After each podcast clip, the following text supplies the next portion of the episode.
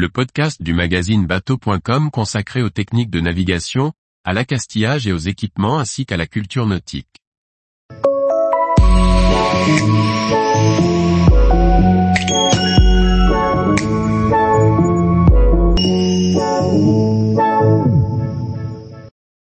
Vélo pliant à bord d'un bateau, conseils et retour d'expérience.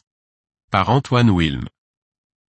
Embarquer des vélos pliants sur son bateau, est-ce une bonne idée quel type choisir et pour quels usages retour d'expérience après deux ans d'utilisation? On voit de plus en plus de vélos pliants à bord des bateaux.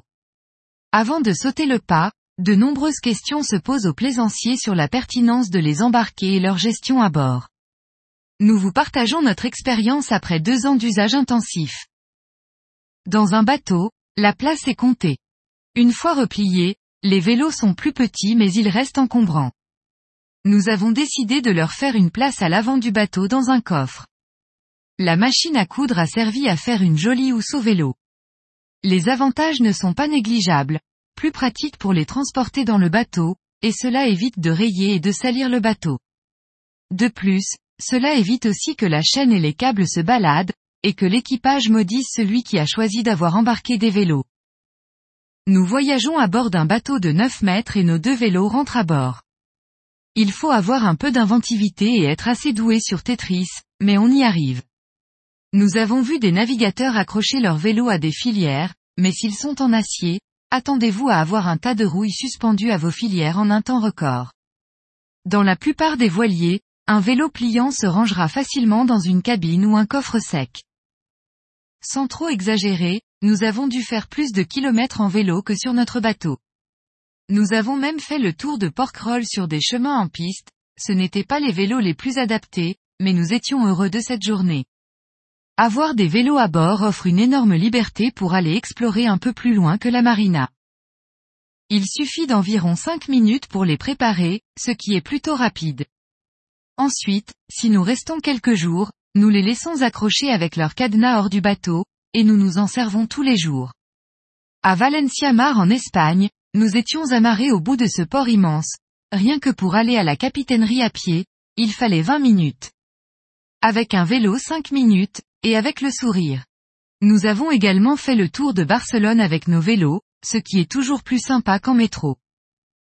Pour être sûr de profiter au maximum de votre vélo, assurez-vous d'avoir un porte-bagages solide.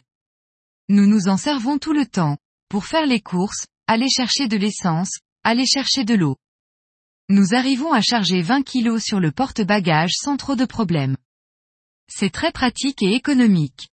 Généralement, les supermarchés de la marina sont les plus chers de la ville. Qui a envie de marcher 30 minutes pour aller se ravitailler plus loin et revenir avec 20 kg de course sur le dos avec un vélo et des tendeurs, les avitaillements sont un jeu d'enfant. Nos vélos ont été achetés moins de 50 euros d'occasion, et ils sont parfaits à nos yeux. Il existe évidemment plusieurs gammes de vélos pliants, rapidité de pliage, aluminium, acier ou carbone, taille des roues, poids, compacité, portabilité. Selon nous, un bon vélo est celui qui vous emmènera partout. Un vélo très moderne avec des tailles de roues atypiques aura peut-être quelques kilos en moins, mais qu'en sera-t-il si vous devez changer une chambre à air? Trouverez-vous des pièces dans les bonnes questions? Se trouvent les bonnes réponses. Il faudra alors rechercher quel type de vélo correspondra le mieux à votre navire en fonction de votre budget, de votre place et de votre programme. Il existe évidemment le choix du vélo électrique, qui peut s'avérer être une très bonne option. En général, nous nous servons de nos vélos lorsque nous sommes au port, et au port nous avons de l'électricité sans compter. Nous avons déjà rencontré des plaisanciers équipés de vélos électriques pliants. Ils semblaient bien heureux. Mais un vélo standard vous permettra de maintenir votre condition physique, et d'éviter des pannes électriques.